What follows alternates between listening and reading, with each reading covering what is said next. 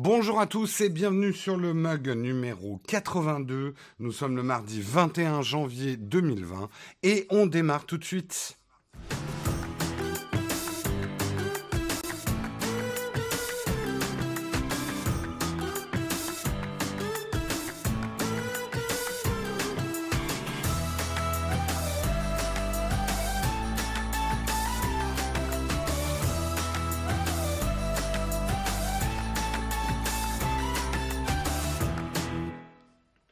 Bonjour à tous, j'espère que vous allez bien en ce mardi matin. Il fait très très froid dans l'atelier, j'espère que je ne vais pas claquer des dents pendant que je fais l'émission, mais on va se réchauffer tous ensemble, on se rapproche tous dans la chatroom, hein, on partage la chaleur humaine et je vous propose qu'on démarre tout de suite avec les news du jour. On va démarrer avec le Kawa.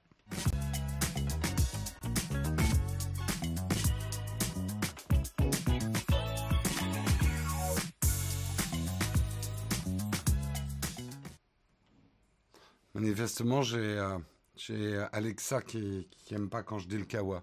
Bon. Mais non, je t'ai pas appelé. Non. Désolée, je ne sais pas. J'en ai marre de mes assistantes. J'en ai marre, c'est juste pas possible. en fait, j'adore. J'adore. Maintenant, j'ai mes trois assistantes qui font n'importe quoi. C'est absolument génial. On va commencer les news du jour. Il y en a pas mal. Et on va commencer d'ailleurs avec Trump et Macron. Hein, président Trump, président Macron. Ils vont calmer le jeu sur la taxe numérique. Ils sont arrivés à s'entendre. Euh, déjà au téléphone. Allô, allô? Ah oui, allô? Euh, désolé, hein, je suis dans mon jour sketch. Euh, effectivement, ils sont réussi. Ils ont réussi. C'est pas vraiment un accord, hein, mais ils ont réussi à calmer un petit peu le jeu. On sait que c'était un peu mal parti. Là, il y avait un petit peu une surenchère depuis que la France a déclaré qu'elle allait faire une taxe sur le numérique qui sans viser les groupes américains, touchait quand même les groupes numériques américains. Euh, Donald Trump avait dit on va taxer le fromage, on va taxer le vin, on va taxer tous les trucs français.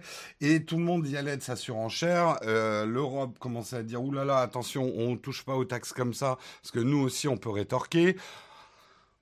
Tapis de fond, c'est toujours la vieille tension entre Airbus et Boeing, mais on va pas rentrer dans les détails. Bref, euh, c'était le bras de fer euh, entre, entre les deux. Et ils ont décidé effectivement de calmer le jeu, c'est-à-dire de laisser sa chance à un accord. À un accord, et c'est ce que souhaite d'ailleurs la France hein, depuis le départ un accord sur cette taxe, mais qui soit discuté au sein de l'OCDE, hein, de l'Organisation mondiale.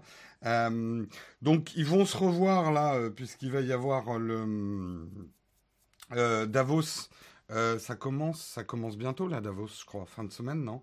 Ou quelque chose comme ça.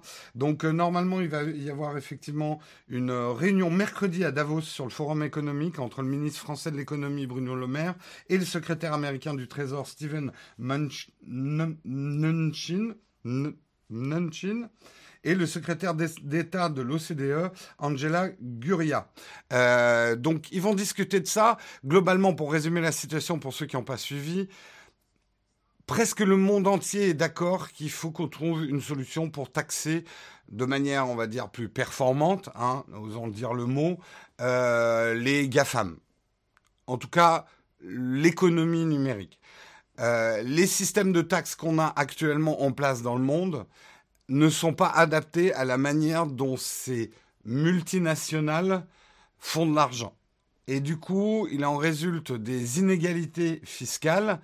Alors, on ne va pas repartir sur le débat, est-ce que ces entreprises font du dumping fiscal, de l'optimisation fiscale, ou est-ce qu'elles trichent avec le fisc? C'est un débat, c'est presque de la sémantique.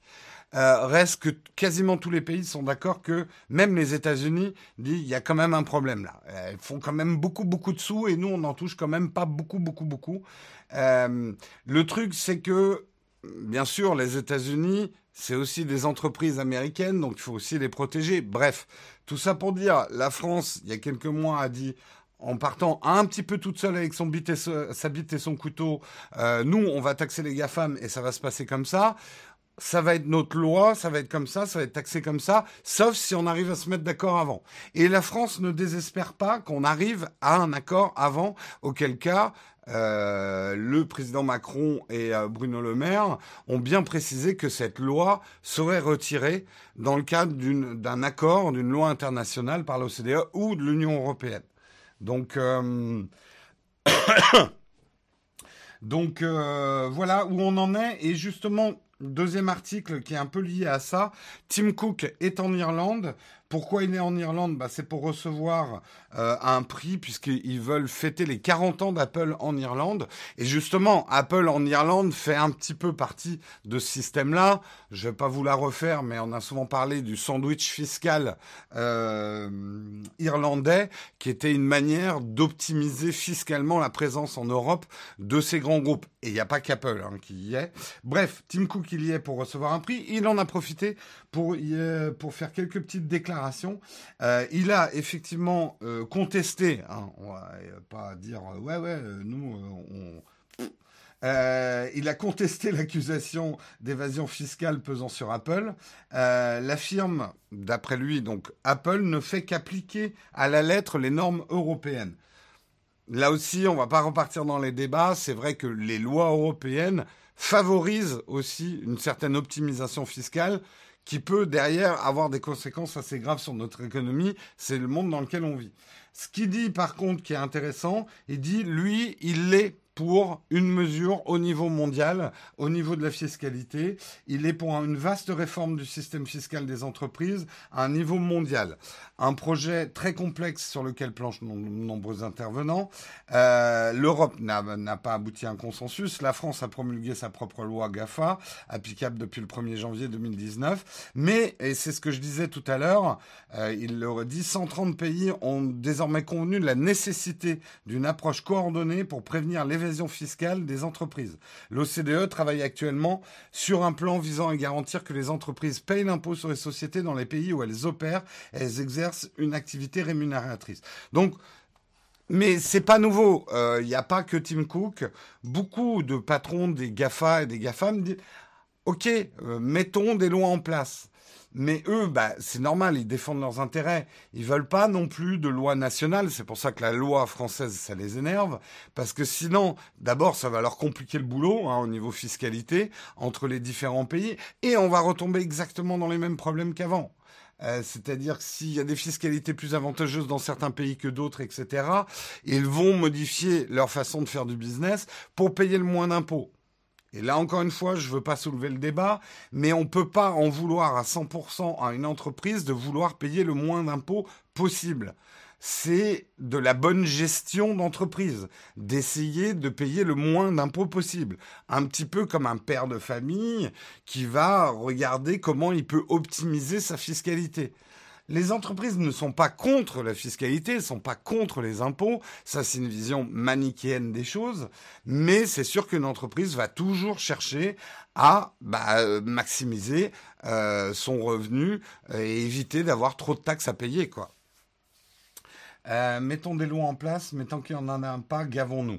Oui, c'est aussi une vision manichéenne des choses. Non, mais c'est clair, c'est évident que les entreprises ont profité d'une inadéquation de nos systèmes fiscaux, mais la faute revient aussi au gouvernement qui avec du dumping fiscal et avec des lois fiscales mal adaptées, ont permis des optimisations pareilles je ne dis pas que tous les torts viennent des pays, les entreprises, et on sait que certaines, dans les nuances de gris de l'optimisation fiscale, sont quand même très très proches ou ont dépassé la frontière, on va dire, de l'escroquerie, hein, quasiment.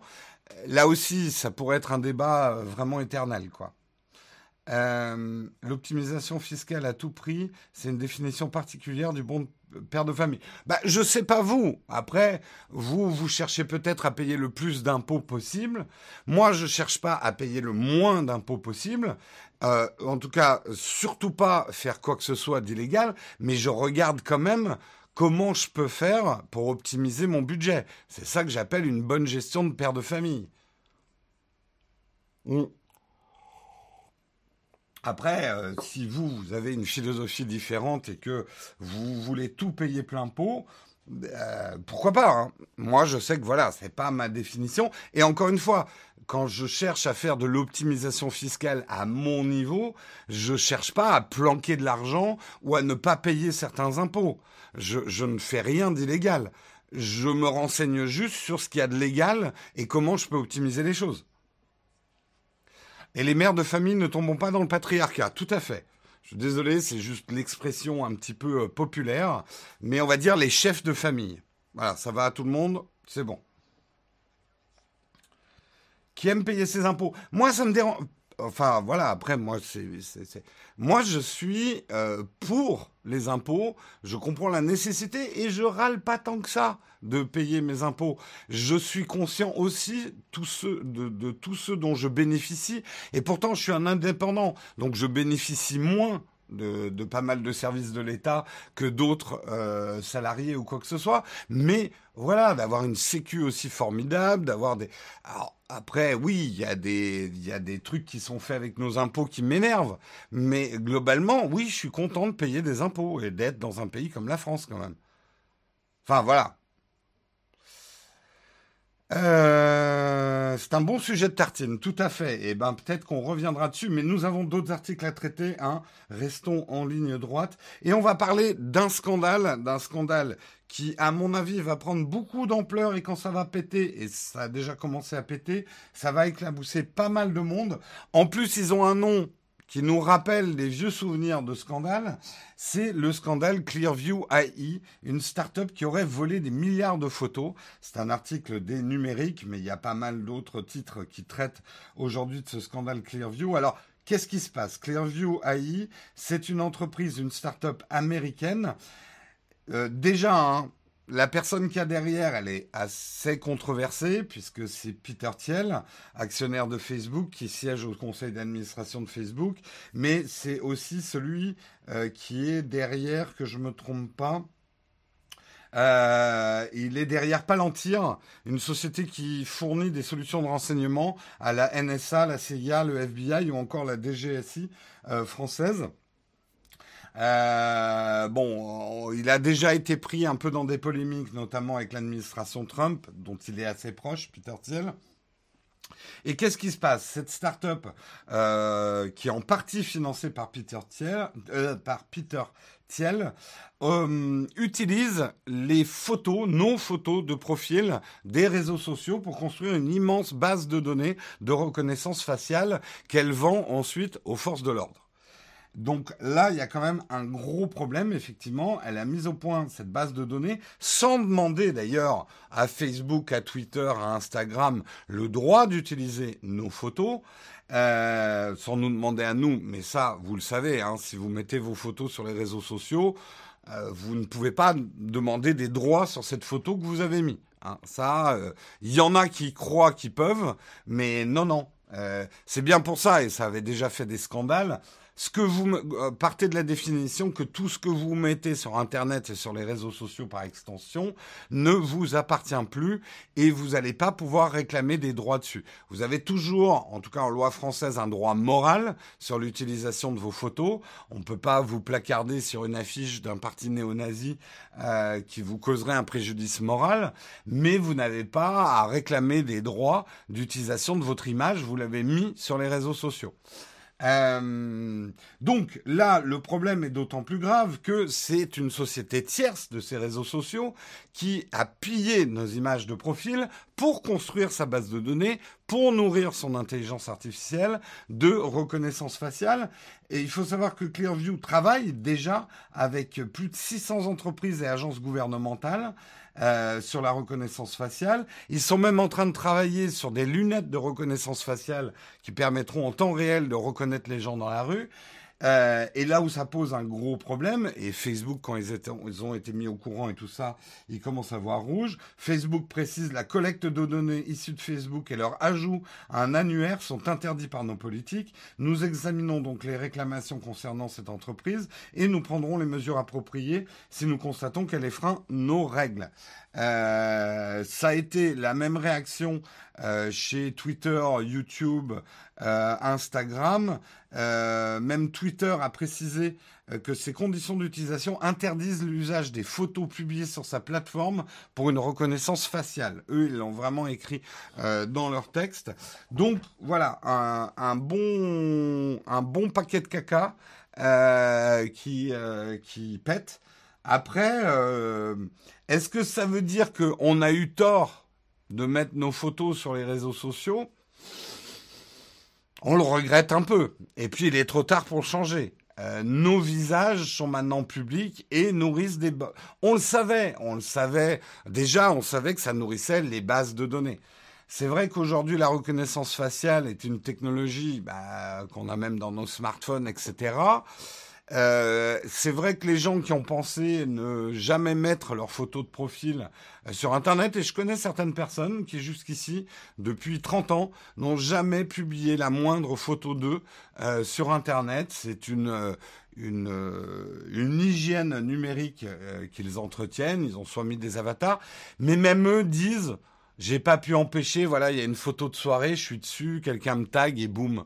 Voilà même si c'est pas moi qui l'ai fait, mon visage est sur Internet. Aujourd'hui, c'est extrêmement difficile euh, de d'échapper à, à tout ça. Même si c'est visiblement public, ça ne peut pas être utilisé afin de faire du profit sans autorisation de la plateforme. Alors, euh, ouais, il y a toujours une confusion euh, régulièrement. Vous voyez des gens qui se mettent à lire les conditions d'utilisation des réseaux sociaux en disant mais mes photos appartiennent à Facebook. Il faut savoir que les réseaux sociaux se protègent aussi justement contre des attaques que vous pourriez faire. Euh, alors souvent, ils, ils, se réservent les droits commerciaux sur vos photos, mais ils les exploitent pas on n'a pas vu pour l'instant un réseau social prendre des photos de gens et les vendre sans. Euh, alors après, oui, il y a eu. Bon, enfin, c'est encore un autre dossier, mais on n'a pas vu aujourd'hui de réseaux sociaux utiliser des photos d'utilisateurs dans un but mercantile euh, directement. Euh, et là, justement, elles se sont fait piller par Clearview euh, qui n'a pas payé pour prendre les photos de vous des, réseaux sociaux. Euh, et souvent, les réseaux sociaux mettent ça dans les conditions d'utilisation que les droits des photos leur appartiennent à partir du moment où vous les postez sur la plateforme. C'est pas tant pour utiliser vos droits, mais c'est pour éviter que vous attaquiez les plateformes en disant mais attendez, cette photo, elle est à moi. Et là, Facebook va dire bah ouais, tu l'as postée chez moi. Oui, mais c'est à moi, donc tu me dois de l'argent. Ils veulent éviter hein, ça. Donc effectivement, et ça, euh, mettez-vous-le bien dans le crâne, une photo publiée sur Internet, de manière générale, ne vous appartient plus commercialement. Voilà. Euh, doit-on comprendre un avertissement à faire attention à ne pas mettre certains mots dans le chat. Ah bah déjà, vous, euh, je sais pas si ça parle de la même chose, mais on a un bot qui bannit certains mots. Hein.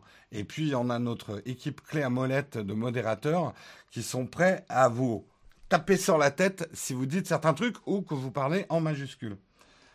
Euh, il y a peu de photos de moi, mais comme tu dis, il y en a quand même un peu. Voilà, on ne peut pas éviter aujourd'hui euh, notre tête sur Internet.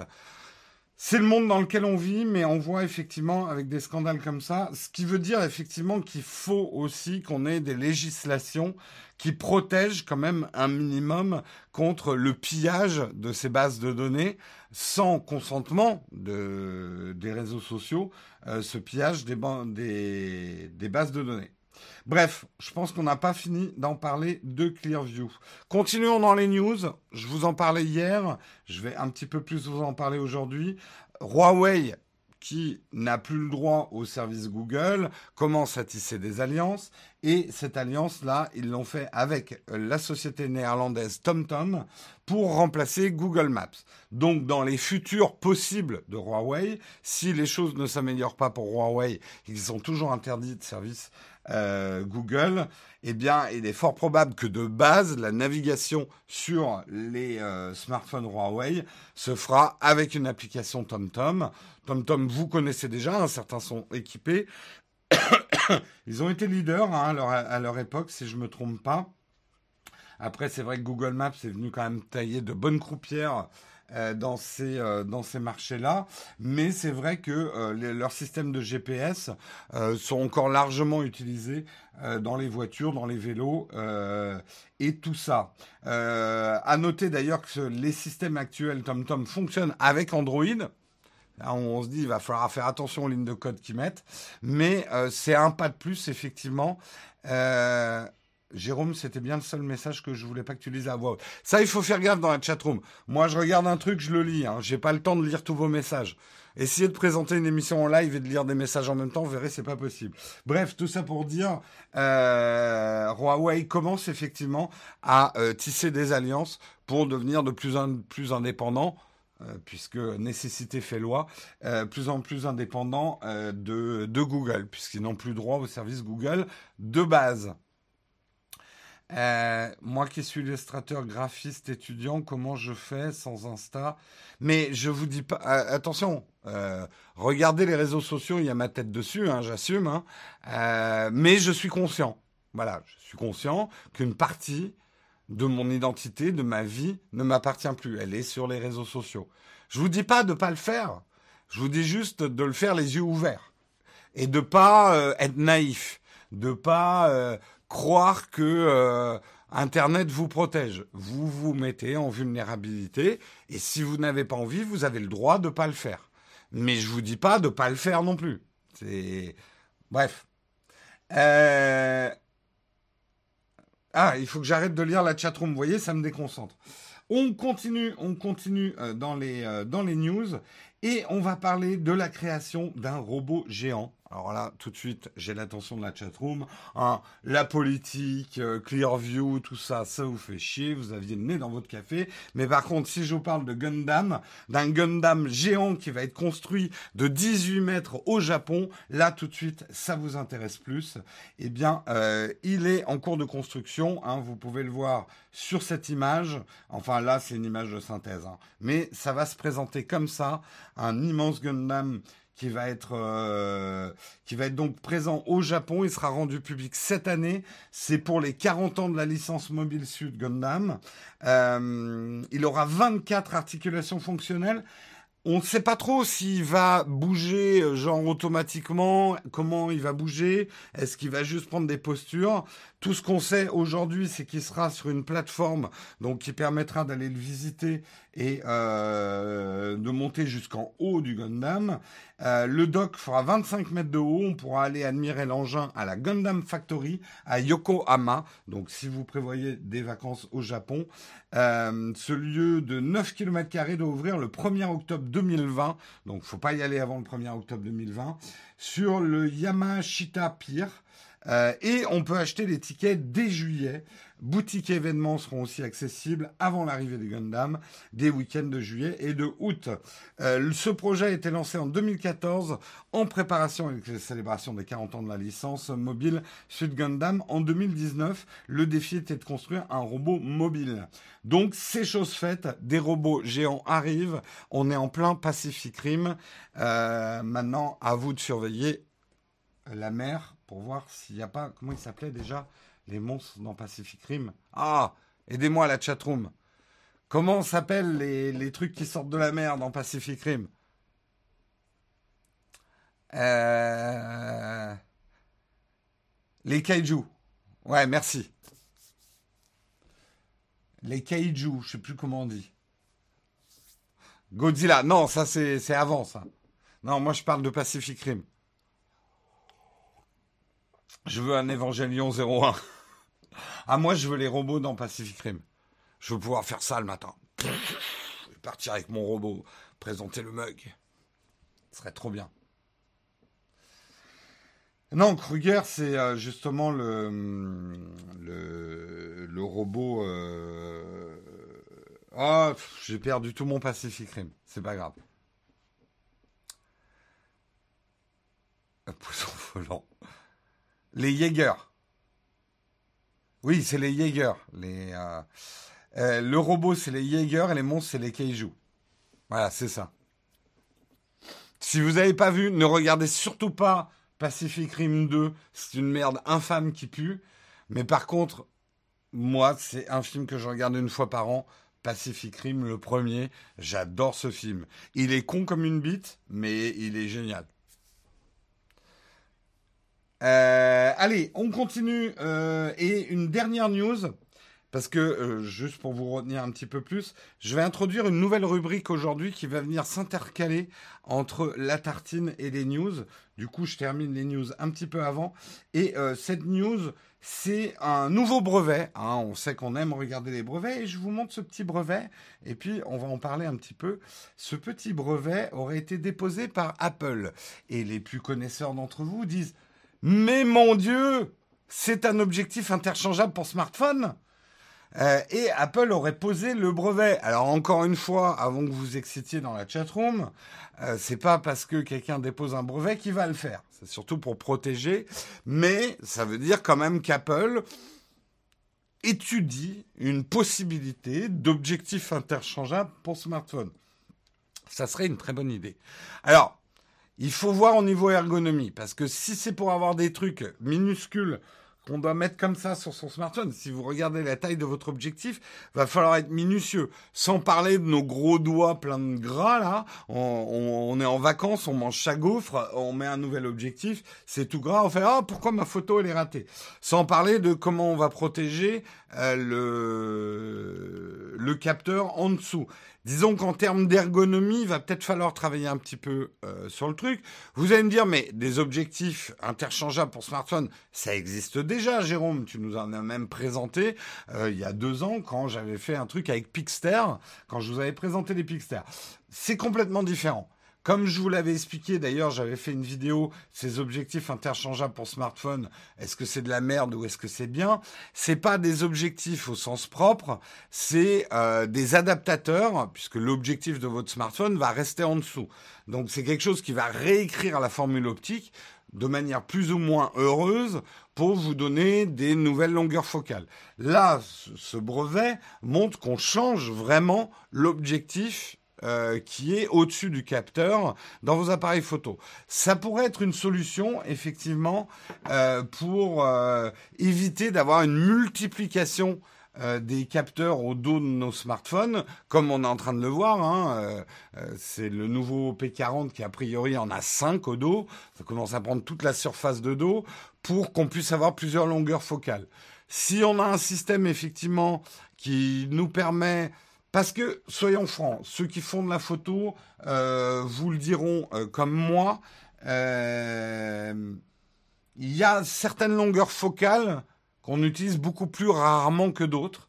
On est content de les avoir au moment où on en a besoin, mais on n'a pas besoin de les avoir en permanence. Je pense notamment à des longues focales, etc. Moi, je me verrais bien avec un smartphone à la limite qu'on me laisse deux capteurs, juste pour avoir. Euh, je me mettrais bien moi un, 35 mm euh, et puis un grand angle. Un 35 mm et un grand angle, un peu pour la photo de tous les jours. Euh, mais j'aimerais bien avoir une option de pouvoir mettre un 50 ou un 85 mm qui est ma longueur focale préférée. Et même si je pars faire un safari dans la brousse pouvoir mettre bon là ça va poser d'autres problèmes à un 125 il va falloir un périscope dedans. Mais imaginons que je puisse mettre du 125 mm voire plus. Voire plus. Personne ne voudra changer ses capteurs. La force d'Apple, c'est la constance entre les capteurs. C'est les, alors Vincent, là il y a une confusion qui est engendrée par les testeurs euh, de smartphones qui ne savent pas de quoi ils parlent, désolé les collègues, mais qui ont tendance à mélanger capteurs et optique. Moi, j'essaye, mais il m'est arrivé aussi hein, de faire cet écart de langage. Quand je vous teste un smartphone, je vous parle de couple optique-capteur. Il n'est pas question de changer le capteur, en tout cas a priori dans le brevet, le capteur resterait le même, mais on changerait l'objectif, exactement comme un appareil à objectif interchangeable. Euh, oh, sur ces mini capteurs, je suis sûr qu'ils pourraient du coup proposer des focales équivalentes hyper longues. Je sais pas. En tout cas, moi j'ai vu un truc, Olek, euh, tous ceux qui connaissent la photo, ils seraient en train de bosser sur, euh, sur des lentilles. Ah, il faut que je vous montre ça. C'est intéressant. Merde, où est-ce que je mis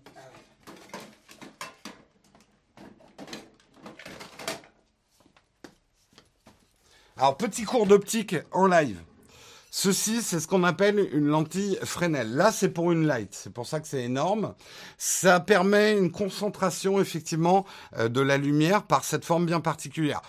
Si vous avez déjà vu un phare, c'est exactement cette technologie qui est utilisée pour une concentration euh, euh, des rayons lumineux. C'est ce qu'on a dans les phares.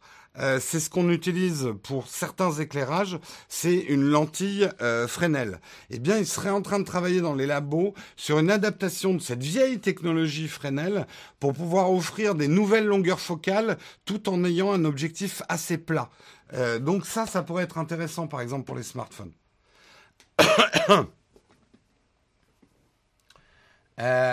ces bruits sont inquiétants.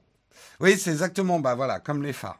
Voilà, je vous ai fait un petit, un petit cours optique euh, en live. C'était le cadeau bonus. Et on va pas s'arrêter là dans les cadeaux bonus. Parce que j'ai une nouvelle rubrique aujourd'hui. C'est pas une rubrique que je vais faire régulièrement, mais quand je tombe sur un vrai bon plan, un truc, je pense que ceux qui en ont besoin, il faut vous ruer sur cette occasion, eh bien, j'intercalerai cette petite rubrique, et cette petite rubrique, elle a un générique, parce qu'on l'avait imprévu hein, quand on a fait les nouveaux génériques de l'émission. Et cette rubrique qui va être un peu les bons plans, mais ça peut être aussi d'autres choses, un cadeau ou des trucs comme ça, eh ben ça va s'appeler la cerise sur le croissant.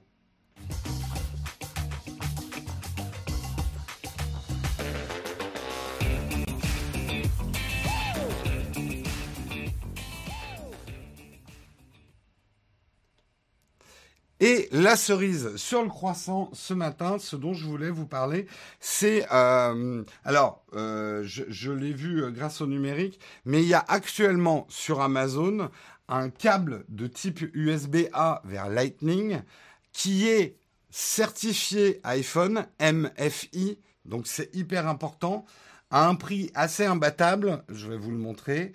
À un prix assez imbattable de 4 euros. Euh, euh, alors moi j'ai le prix en hors taxe parce que je suis, euh, Amazon, Amazon Business, mais le prix TTC est de 4 euros pour la version 0, enfin moins d'un mètre.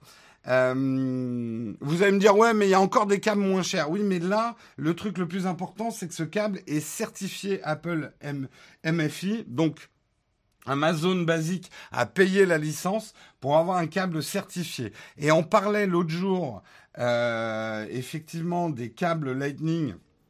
Est-ce qu'il fallait continuer à en acheter? Apple va probablement basculer. Moi, je vous disais, vu le prix des câbles Lightning certifiés, bah, essayez de faire tenir le vôtre jusqu'au bout. Certains m'ont posté leur câble Lightning complètement défoncé. Et eh ben là, je trouve que c'est une super occasion pour vous refaire un petit stock de câbles Lightning en attendant qu'Apple effectivement euh, passe à l'USB-C à 4 euros. Je trouve que ça vaut carrément le coup.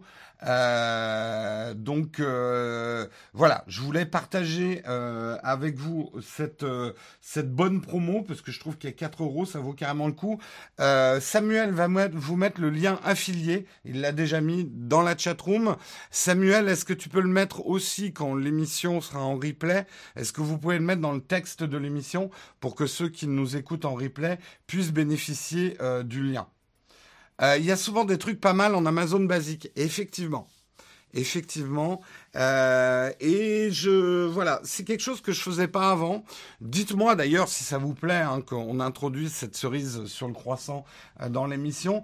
Je vais pas le faire systématiquement, il y en aura pas toutes les semaines, mais quand je trouve vraiment des bonnes offres et ça sera pas toujours Amazon, euh, en tout cas je vais essayer. Euh, mais quand je trouve des offres vraiment alors, il y a des bonnes offres tous les jours, hein, donc je ne vais pas devenir un catalogue de bonnes offres. Mais là, je sais pas, celle-là, elle m'a fait faire tilt. Euh, je trouve que c'est une bonne occasion de refaire ces câbles, surtout quand on a du câble qui a vraiment vieilli.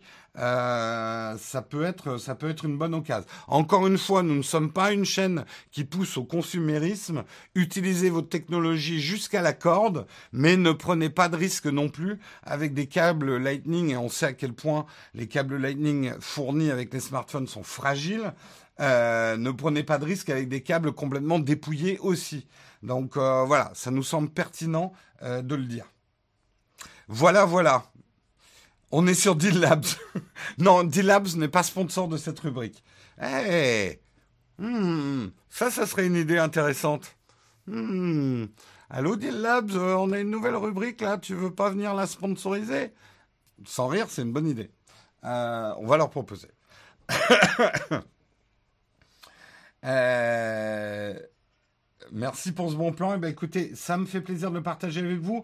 On arrive donc, juste avant la tartine, la tartine aujourd'hui, on va parler de télétravail et de règles de remboursement de télétravail. Donc, ça peut vous intéresser si vous avez fait du télétravail, notamment en période de grève. Mais avant de passer à la tartine, nous n'oublions pas, bien sûr, notre magnifique et adoré sponsor de l'émission du matin, c'est les Shadow PC. Ils sont là, toujours derrière moi. Et le Shadow PC, si vous ne connaissez pas, c'est un PC de puissance gamer auquel on peut se connecter à partir de n'importe quel device. On peut jouer sur un Mac, on peut jouer sur un PC, on peut jouer avec une box, on peut jouer avec une tablette, on peut jouer avec un smartphone, on peut jouer sur sa télé à tous ces jeux PC. C'est un vrai PC sur le cloud. Si vous voulez l'essayer, eh bien, on a quelque chose à vous proposer puisque Shadow permet de gagner un mois de Shadow gratuit toutes les semaines sur l'émission. Le tirage au, sort a lieu le vendredi. Et pour jouer, il faut que vous suiviez le Twitter de Shadow underscore France et que vous composiez un tweet en nous expliquant pourquoi vous voulez un Shadow PC, pour jouer à quel jeu ou pour utiliser telle ou telle app. Attention, très important, suivez bien, pour que votre tweet apparaisse dans mon module de tirage au sort, il faut qu'il y ait deux hashtags présents dans ce tweet. Le premier hashtag, c'est hashtag le mug Nowtech. Et le deuxième hashtag, c'est ShadowPC. Moi, grâce à ces deux hashtags, je vous retrouve pour le tirage au sort du vendredi. Donc vendredi prochain, nous aurons un gagnant. Bonne chance à tous. Bonne chance à tous, bonne chance à tous. Euh, s'il faut rajouter 5 minutes de sponsor Deal Labs comme Shadow, l'émission va, euh, finir vers 9h30. Oui, mais elle finira peut-être à 9h30, mais j'aurai peut-être de quoi payer un nouveau présentateur et pouvoir faire une, rotation euh, des, euh, des, présentateurs. Ah, il faut que vous voyez ça aussi. Hein. Parce que moi, je vais m'épuiser à la tâche. Là, en plus, maintenant, Marion ne peut plus. Ah oui, on a, je voulais pas annoncer officiellement, mais j'en profite. Euh, Marion ne peut plus, on peut plus faire les, les mugs ensemble. Euh, le lundi matin, Marion a vraiment beaucoup trop de travail. C'était ça où elle abandonnait son mug du mercredi. Je sais pas ce que vous en pensez, mais je préfère largement qu'elle garde son mug du vendredi, mais il faut qu'elle se libère le lundi matin. Donc moi, j'ai trois mugs à faire dans la semaine. Si j'avais un sponsor de plus, euh, bah, je chercherais un, un quatrième larron pour faire des rotations. Voilà. Ça ne veut pas dire qu'on n'en fera plus jamais avec Marion ensemble un des mugs. Mais en tout cas, pour l'instant, en ce moment dans nos vies, c'est plus possible. Voilà. Euh, je comprends rien à Twitter, du coup, pour les concours, je suis toujours disqualifié. C'est facile, euh, Aura France. Tu te crées un compte Twitter, tu verras les hashtags, c'est juste mettre un petit signe devant, c'est assez facile. Allez, je vous propose qu'on passe tout de suite à la tartine, on va parler de télétravail.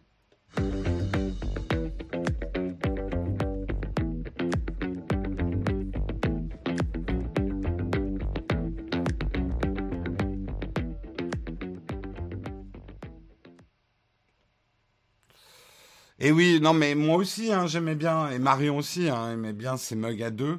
Euh, après, bah, vous savez, hein, faire une émission tous les jours, c'est quand même quelque chose d'assez contraignant et qui pèse lourd sur le travail, sur la vie privée, ce genre de choses. Donc, euh, on compose selon les vies qu'on a pour pouvoir toujours avoir une émission au moment où vous l'attendez. Euh, encore une fois, on aura peut-être d'autres moments dans la vie où on pourra plus facilement faire des mugs à deux. En ce moment, c'est juste difficile. Euh, Jérôme à la retraite. Je suis pas un boomer trust. Putain, mais vous m'énervez. Arrêtez de balancer du boomer sans savoir de quoi vous parlez. Allez lire ce que c'est que la génération baby boom avant de balancer du boomer. Ça m'énerve pas tant parce que à la limite vous me traitez de vieux. J'en ai toute la journée on me traite de vieux et on se moque de mon âge. Donc ça j'ai l'habitude. Mais ça m'énerve que les gens se trompent en fait. Euh, boomer, la génération boomer, baby boomer, n'a rien à voir. Moi, je suis génération X. Allez lire les différentes générations. Vous vous trompez. Oui, je suis le fils d'un boomer. Euh, je suis le fils d'un boomer. Mon père est un baby boomer. Euh, Désolé, hein, mais c'est vrai que en fait ça m'agace. Maintenant, boomer est en train de devenir un mot générique pour dire vieux. Et c'est con parce que euh, le hockey boomer avait du sens et était pertinent tel qu'il a été prononcé euh, parce que ça parle exactement de certains mecs qui sont au pouvoir aujourd'hui qui sont un peu vers la porte de la sortie et qui s'accrochent à certains. Donc c'était assez pertinent. En le diluant en mots génériques pour dire vieux, on lui fait perdre vachement de force en fait. Je trouve jamais la même définition. Oui, alors les générations, il y a toujours, ça glisse un petit peu. Non, euh, oui, moi je suis la génération X normalement. Je suis une bête de sexe, exactement comme le dit le message qui vient d'être censuré. Ne n'écrivez pas ce que je dis dans la chatroom, vous allez vous prendre une censure. Allez, on passe tout de suite à la tartine. Et alors la tartine, c'est un peu de l'administratif, mais je me suis dit que c'était quand même intéressant. Certains d'entre vous, et dites-moi dans la chatroom si euh, si vous avez euh, euh, justement découvert un peu le télétravail avec ces longues grèves euh, que nous avons vécues, que on va peut-être continuer à vivre d'ailleurs. Est-ce que vous avez changé un peu vos habitudes? Est-ce que certains ont découvert le télétravail? Est-ce que vous ne saviez peut-être pas Mais normalement, si vous êtes salarié, euh, votre entreprise doit rembourser les frais professionnels qui sont engagés par les salariés en télétravail. effectivement, quand vous travaillez en télétravail, vous utilisez votre chauffage, votre électricité, votre forfait mobile, votre forfait Internet, au lieu d'utiliser ceux de l'entreprise. Donc, d'un point de vue strictement légal, l'entreprise doit vous dédommager. Le problème, c'est que c'est ultra compliqué aujourd'hui euh, de, euh, de pouvoir se faire rembourser les frais professionnels parce que il fallait faire un calcul savant, savoir quel montant rembourser aux salariés en télétravail. Et surtout, les entreprises avaient un petit peu peur de trop rembourser et du coup euh, de dépasser les plafonds de déduction. Parce que bien sûr, en vous remboursant ça, les télétravail, les entreprises bénéficient de, plafonds de déduction. donc, c'était très compliqué. Il fallait amener ces petites euh, factures euh, et puis déduire, mais c'était très compliqué de savoir le nombre de coups de fil que vous avez passé au niveau privé, au niveau de votre entreprise et tout ça. Eh bien, l'URSSAF a décidé effectivement, par souci de simplification, de fixer des règles. Donc, il faut que vous le sachiez et que vous en parliez d'ailleurs avec votre employeur. Si vous faites du télétravail, l'allocation forfaitaire allouée à un salarié en télétravail est exonérée de charges sociales dans la limite globale de 10 euros par mois si le salarié effectue une journée de travail par semaine. Donc 10 euros par mois pour une journée de travail par semaine. Ça monte à 20 euros par mois si vous faites deux jours de télétravail par semaine, 30 euros par mois pour trois jours télétravaillés euh, dans la semaine. Donc il y a un barème. Alors, ça va être un petit peu désavantageux pour certains qui se faisaient rembourser un petit peu plus, et notamment dans la région parisienne, mais ça va être plus avantageux pour ceux qui ne vivent pas à Paris et qui se faisait pas toujours rembourser ce télétravail. Euh, on parle pas hein, de, de, de, non, j'allais dire une connerie. Donc on n'en parle pas. Euh, mais ça va vous permettre finalement de fluidifier ce remboursement et peut-être d'encourager votre entreprise à vous accorder plus facilement du télétravail. Alors justement, c'est ma question de ce matin. Ceux qui ont découvert le télétravail ou qui pratiquent le télétravail, est-ce que c'est quelque chose que vous aimez. Est-ce que vous vous trouvez plus productif en ayant une journée de télétravail euh, par semaine? Est-ce que ça vous permet de vous concentrer sur certains dossiers ou au contraire de sortir de l'entreprise, de sortir de votre lieu de travail euh, ajoute un nouveau facteur de stress? Vous retrouvez à devoir vous occuper des enfants parce que vous êtes à la maison et celui qui est en télétravail, c'est un peu le corvéable du couple. Euh, comment vous vivez le télétravail? Tu connais la vie de Karina sur le télétravail? Elle en avait marre là. Je peux vous dire là, elle est contente de revenir. En tout cas, c'est ce qu'elle m'a dit. Euh, elle, euh, elle en avait marre. C'est vrai que le télétravail, au bout d'un moment, ça peut quand même euh, peser. Là, surtout que c'était du télétravail forcé. du coup, on avait du mal à bosser. ça rendait les conditions de travail stressantes et pas évidentes. Ça fait 13 ans que je ne bosse qu'en télétravail et c'est idéal pour moi. D'accord, Vincent. Sur le long terme, je suis beaucoup plus productif en sachant que je peux rester chez moi pour travailler quand je veux. Je suis beaucoup moins stressé, d'accord. Donc ça t'enlève du, stress.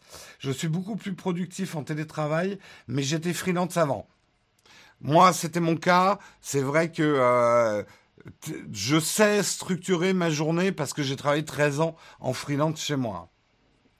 C'est plus cool pour voyager plus facilement, mais je suis plus productif au bureau. D'accord. Donc ça, dépend effectivement des gens. Hein. Après trois semaines de télétravail, on en a eu marre. On s'est mis à braver les grèves. D'accord. Ouais, ouais, ouais. Je pense que le télétravail, en fait, le télétravail, c'est bien si tu fais pas que ça. Euh, le télétravail imposé par les grèves, beaucoup de gens, moi, m'ont dit j'en avais marre, j'en pouvais plus. Euh, au début, je trouvais ça cool d'être chez moi et pouvoir travailler en pyjama euh, le matin, mais ça m'a vite gavé, quoi. Le télétravail, c'est bon pour la planète, c'est pas faux. Euh, le problème, c'est vraiment le manque de contacts sociaux. C'est vrai qu'il y a des personnes, moi je sais que j'en souffrais pas trop quand j'étais en freelance, même si aujourd'hui je suis content de retravailler avec des gens, mais il y a d'autres gens, ne pas avoir de contacts sociaux, c'est quelque chose de très angoissant. Euh, il faut savoir s'imposer des heures de travail chez soi, pas pour moi. Alors je vous donne une astuce. Moi je l'utilise. Euh, euh, je l'utilise pas mal depuis le début de l'année.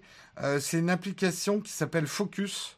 Hein, je vous la montre. Focus. Alors moi, j'ai programmé des sessions focus de 45 minutes. Ça vous permet effectivement pendant 45 minutes, je sais que je dois rester focus sur mon boulot. Et après, ça m'accorde, j'ai réglé mes pauses à 5 minutes. J'ai 5 minutes de pause. Et j'essaye de faire 5-6 focus dans la journée euh, pour être plus productif. Donc ça, c'est un truc qui peut pas mal aider en télétravail. Petite astuce que je vous donne ce matin. Et l'appli s'appelle Focus. Hein. Euh, moi, avec mon handicap, j'aimerais bien, mais c'est compliqué, j'imagine, euh, Marc. C'est vrai que, après, et puis ça dépend aussi des métiers. Il y a des métiers qui sont plus ou moins faciles à télétravailler. Hein.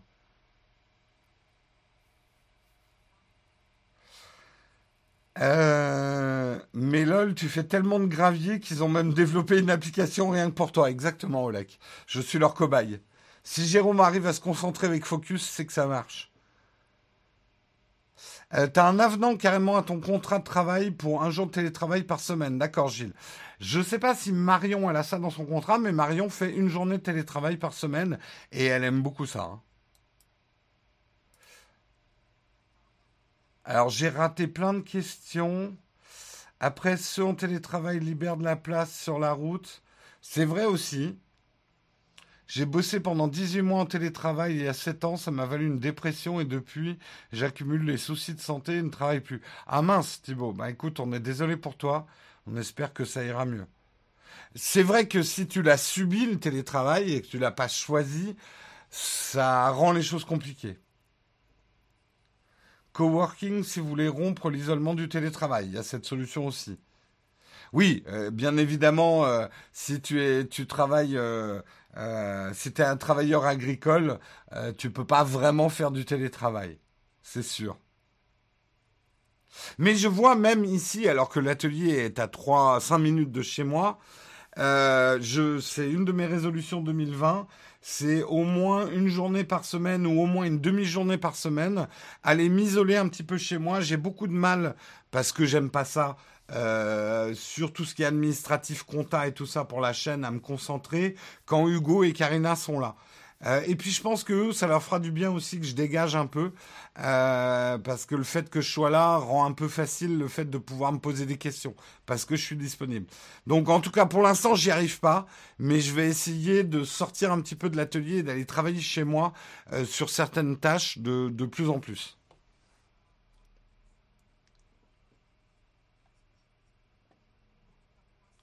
Jérôme, si tu es travailleur agricole, si tu travailles, tu n'es plus travailleur, agricole. Ouh là là, je crois que c'est un jeu de mots, euh, Richard. Euh, normalement, la loi fait que tout le monde peut demander une part de télétravail, si c'est possible, évidemment. Mais euh, voilà, ça dépend complètement de ton métier. Hein. le piège, c'est de bosser beaucoup plus. On se lève à la même heure alors qu'on n'a pas de transport et en ayant du boulot à la maison, c'est vite fait de remplacer la TV par le boulot. Oui, bah après, il faut savoir se discipliner, dans un sens comme dans l'autre, hein, parce que le début de ta phrase n'allait pas avec la fin de ta phrase, c'est vrai que certains, du coup, pourraient se mettre à travailler trop. Bon, après, euh, honnêtement, si vous êtes des cadres, euh, si ça peut permettre d'abattre des grandes tâches et d'enlever un petit peu de stress de la semaine, c'est tout bénef. Les gros dossiers euh, qu'on n'arrive pas à traiter parce qu'au bureau on est toujours dérangé, si ça permet de, de, le faire, le télétravail, c'est bénef. Tout ce qui peut vous permettre de réduire votre stress, il faut le faire.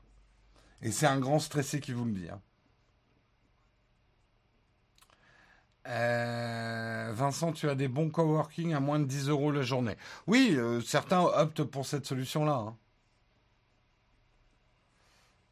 L'idéal, c'est un bureau avec des murs blancs. Ça, je sais pas, mais l'idéal, c'est si chez vous, vous avez une pièce avec un bureau dont vous pouvez fermer la porte. Pour moi, c'était le secret quand j'étais freelance. Quand je fermais la porte, alors j'avais pas de bureau, mais j'avais transformé ma chambre en bureau. Et j'ai mis mon lit dans le salon comme ça que je me suis organisé. Hein. Les apparts parisiens, c'est pas immense. Euh, et du coup, quand je fermais la porte de ma chambre bureau, j'étais au travail. Et quand j'ouvrais la porte, je pouvais faire autre chose. C'était comme ça que je me disciplinais. L'idéal, c'est d'être entier. Je sais pas. Il y, a, une forme de bonheur aussi dans l'accomplissement des tâches. Hein. L'open space, ce cancer. C'est vrai que moi, c'est quelque chose que je vis très mal. Hein, L'open space en entreprise, j'ai très mal vécu. C'est vraiment pas mon truc. Alors, je sais que maintenant, quasiment toutes les entreprises sont en open space. C'est bien pour ça que je vais pas en entreprise. Euh, moi, j'ai l'open space pour moi c'est le cauchemar. Et là, on peut bénir l'arrivée des casques à réduction de bruit hein, pour les open space.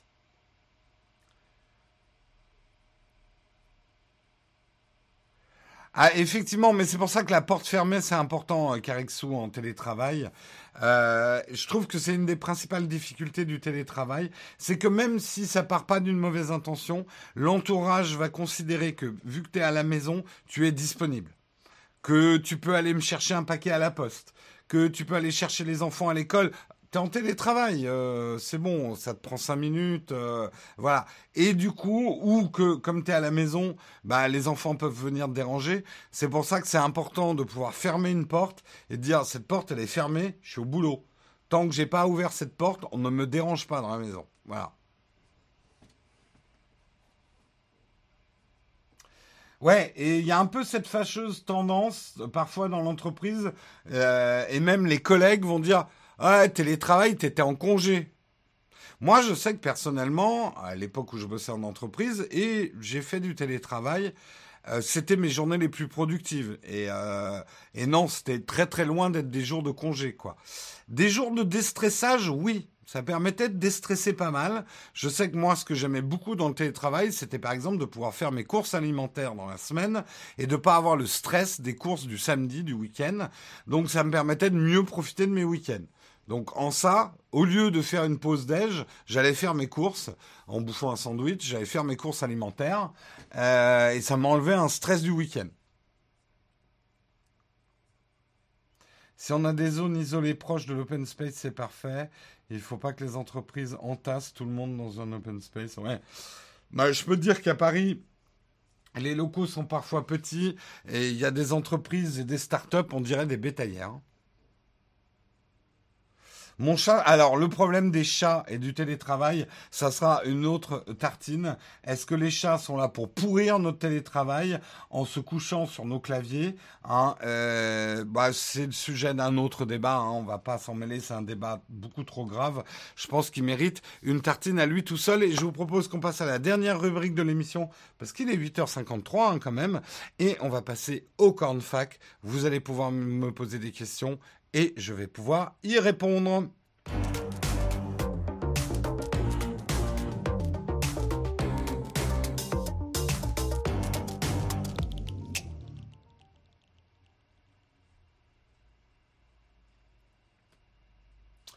Bah, en tout cas, très, euh, très content que certains aient trouvé le sujet intéressant. C'est pas de la tech à proprement parler, même si on a besoin, la technologie permet le télétravail. Mais euh, voilà, c'est aussi dans ce sens-là hein, que je veux amener le mug. Euh, parfois, le flux de la tech sera ténu dans certains articles, mais euh, la tech permet aussi de décortiquer le monde dans lequel on vit. Et euh, je trouve ça intéressant. On a toujours dit qu'on était à une revue de presse sur la technologie au sens très large, qu'on parle de politique, qu'on parle de sociologie, qu'on. C'est vrai qu'on le fait pas assez souvent, mais on peut parler de science. Hein. C'est lié à la tech. La tech n'est qu'un point de départ à tout un tas de débats. Allez, je me tourne vers vos questions. Pas de questions platinium. Alors, euh, oui, quand je bosse mes cours, d'accord, tu parles encore du télétravail. Vaut-il vaut mieux être community manager freelance ou en entreprise? En télétravail ou en entreprise. Alors Thibaut, pour avoir travaillé pas mal, euh, enfin une époque j'étais euh, donc dans une agence de pub qui travaillait pour des grands groupes de distribution, moi je prenais quand même euh, pour les CM de travailler sur place et surtout pas en télétravail. Et je sais, hein, beaucoup pratiquent euh, le community management à distance parce que ça paraît un métier idéal à distance. Mais je pense que quand même, si tu veux prendre le vrai pouls d'une entreprise, être dans comprendre l'entreprise pour laquelle tu communiques, il faut être en son sein. Il faut, euh, il faut y être, il faut entendre les bruits de couloir. Euh, je pense qu'il n'y a que comme ça que tu peux faire un CM efficace pour une entreprise. Pour moi, un CM est là aussi pour partager la culture, l'âme d'une entreprise. Et l'âme d'une entreprise, tu l'as pas avec juste des présentations PowerPoint où on te dit, voilà, ça c'est l'âme de mon entreprise. Il faut être dedans. Euh, quel est le modèle de ton compteur de like derrière? Euh, C'est le la métrique. on a un lien d'affiliation, Samuel, si tu l'as dans ton dans ton truc. Attention, ça coûte cher, hein, ces trucs-là.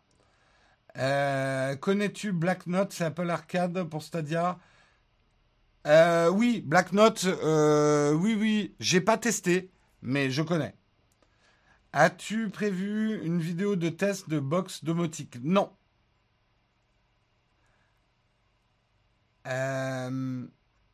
plus que le Smirl. J'ai pas compris ta question, le bagnolard. Je comprends tes arguments, Jérôme, mais je suis en fauteuil roulant et j'ai un problème de mobilité, donc je ne me pose pas vraiment les questions avant de me réorienter professionnel. Oui, oui, Thibault, je parlais de manière euh, générale. Hein. Un bon conseiller pour de l'optique vers Jack? Non, je suis pas très fort là-dessus. Euh, demande à Pepe Garcia ça. Enfin, je, reporte les problèmes. Je sais pas. Alors, je sais que Pepe Garcia répond beaucoup plus aux questions que moi. Euh, quand vous lui demandez ce qu'il faut acheter. Moi, j'ai pas le temps de répondre à toutes les questions. Mais ce que je voulais dire, c'est que c'est Pepe Garcia surtout le spécialiste de ça. Euh, quel était ton travail avant et dans quelle entreprise travaillais-tu?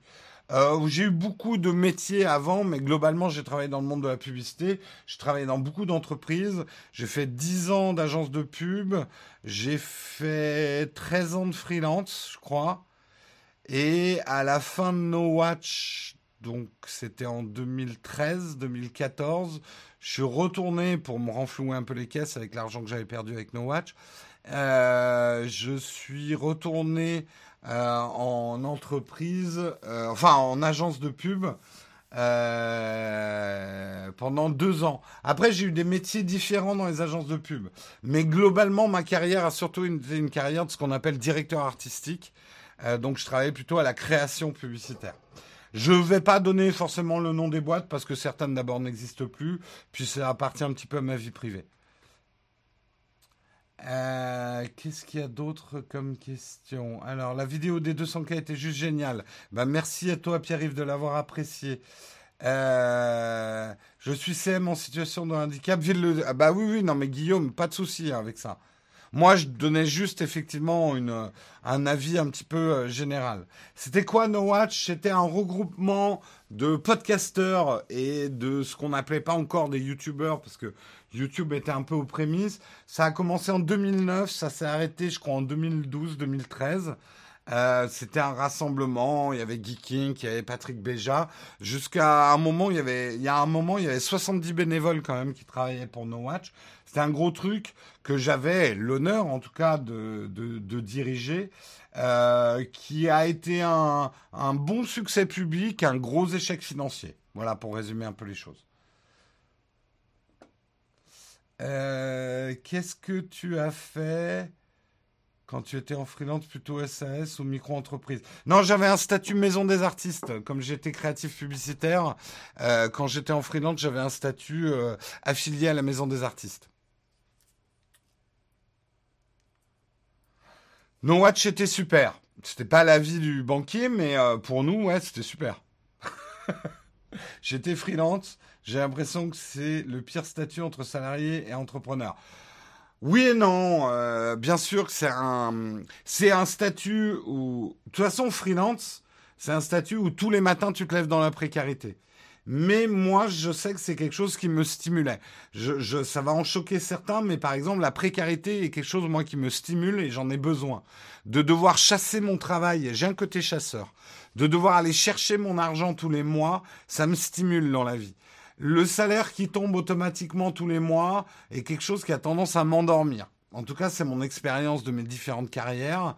En tant que salarié, au bout d'un moment, le salaire me, me, rend soporifique, peu créatif et chiant.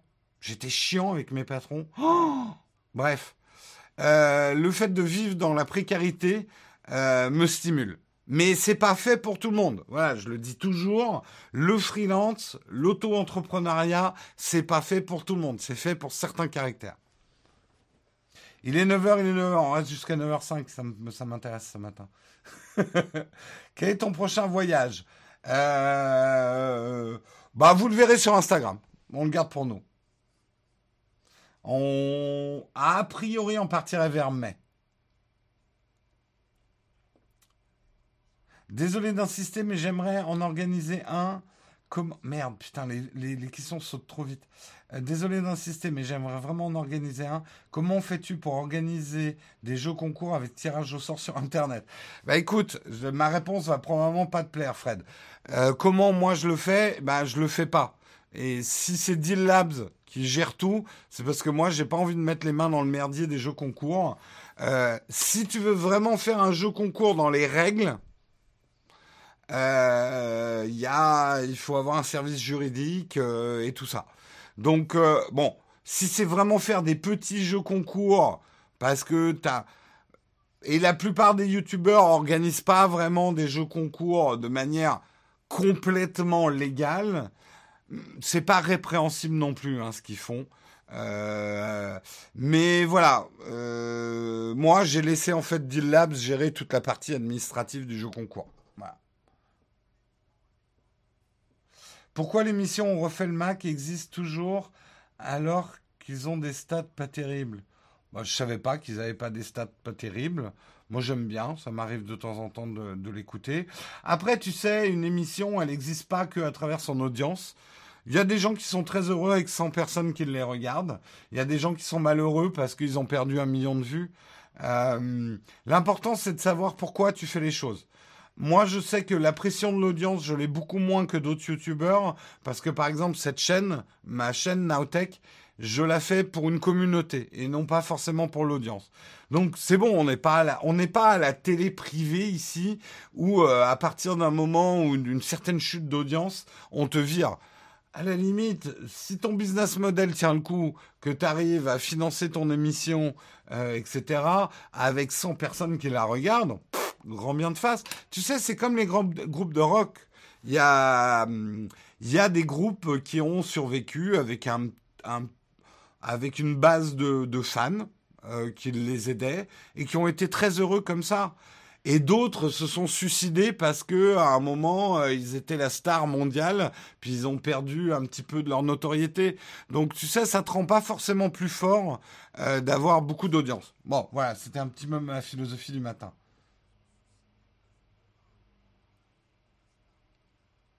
Euh, d'ailleurs, le tirage au sort de ton jeu concours, c'est quand? Écoute, en tout cas, la clôture du jeu concours, c'est vendredi. Après, je sais pas exactement quand D-Labs va faire le tirage au sort. Nowtech, c'est euh, ACDC. Euh, c'est pas tout à fait ma référence. Si tu le fais pour la gloire ou pour se faire plaisir et aux autres. Ben, moi, je, après, je suis franc, hein. Je fais aussi Naotech pour vivre, hein. Je fais pas ça juste pour vos beaux yeux. Alors, pendant quatre ans, je l'ai financé, j'ai perdu de l'argent. pour arriver à une situation où je peux en vivre. Mais c'est quand même un des objectifs, c'est d'en vivre. Mais bien évidemment, j'avais d'autres solutions pour euh, gagner de l'argent que j'ai pas suivi parce que ça me passionne de le faire et j'adore partager avec vous. Mais on va pas se cacher derrière son petit doigt, hein, je le fais aussi pour vivre. Peut-on participer à ton jeu concours depuis la Suisse? Oui, le jeu est autorisé Belgique, Suisse, Luxembourg, France. Désolé pour ceux euh, qui sont euh, Afrique du Nord, euh, Outre-mer et Canada. Ça coûtait trop cher en frais d'envoi et il y a aussi des problèmes de législation sur les jeux concours. allez, il est 9h05.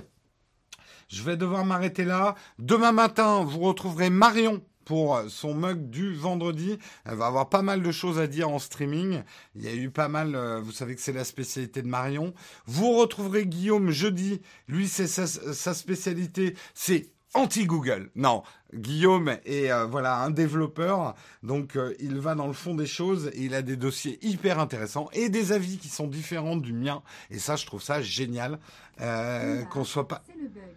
J'apprends encore. Oui, bah, il va falloir que tu apprennes un peu plus vite. Là, c'était Google qui me parlait. Euh, bref, vous retrouverez Guillaume le jeudi. Et moi, je vous retrouve vendredi sur la chaîne principale pour le grand mug du vendredi, l'édition spéciale. Je me gèle les miches. Vous pouvez même pas imaginer. J'ai mes jambes qui sont gelées. Mais j'ai tenu toute l'émission. Je vous fais des gros bisous glacés. Et on se retrouve vendredi. Ciao tout le monde.